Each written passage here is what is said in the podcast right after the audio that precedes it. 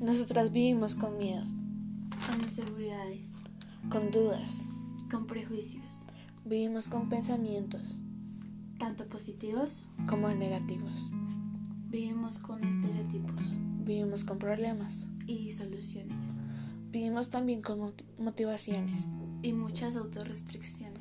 y así una lista infinita. Así vivimos.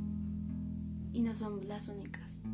Yo soy Valentina Y yo soy Laura. y espero que les guste este nuevo episodio de nuestras vidas.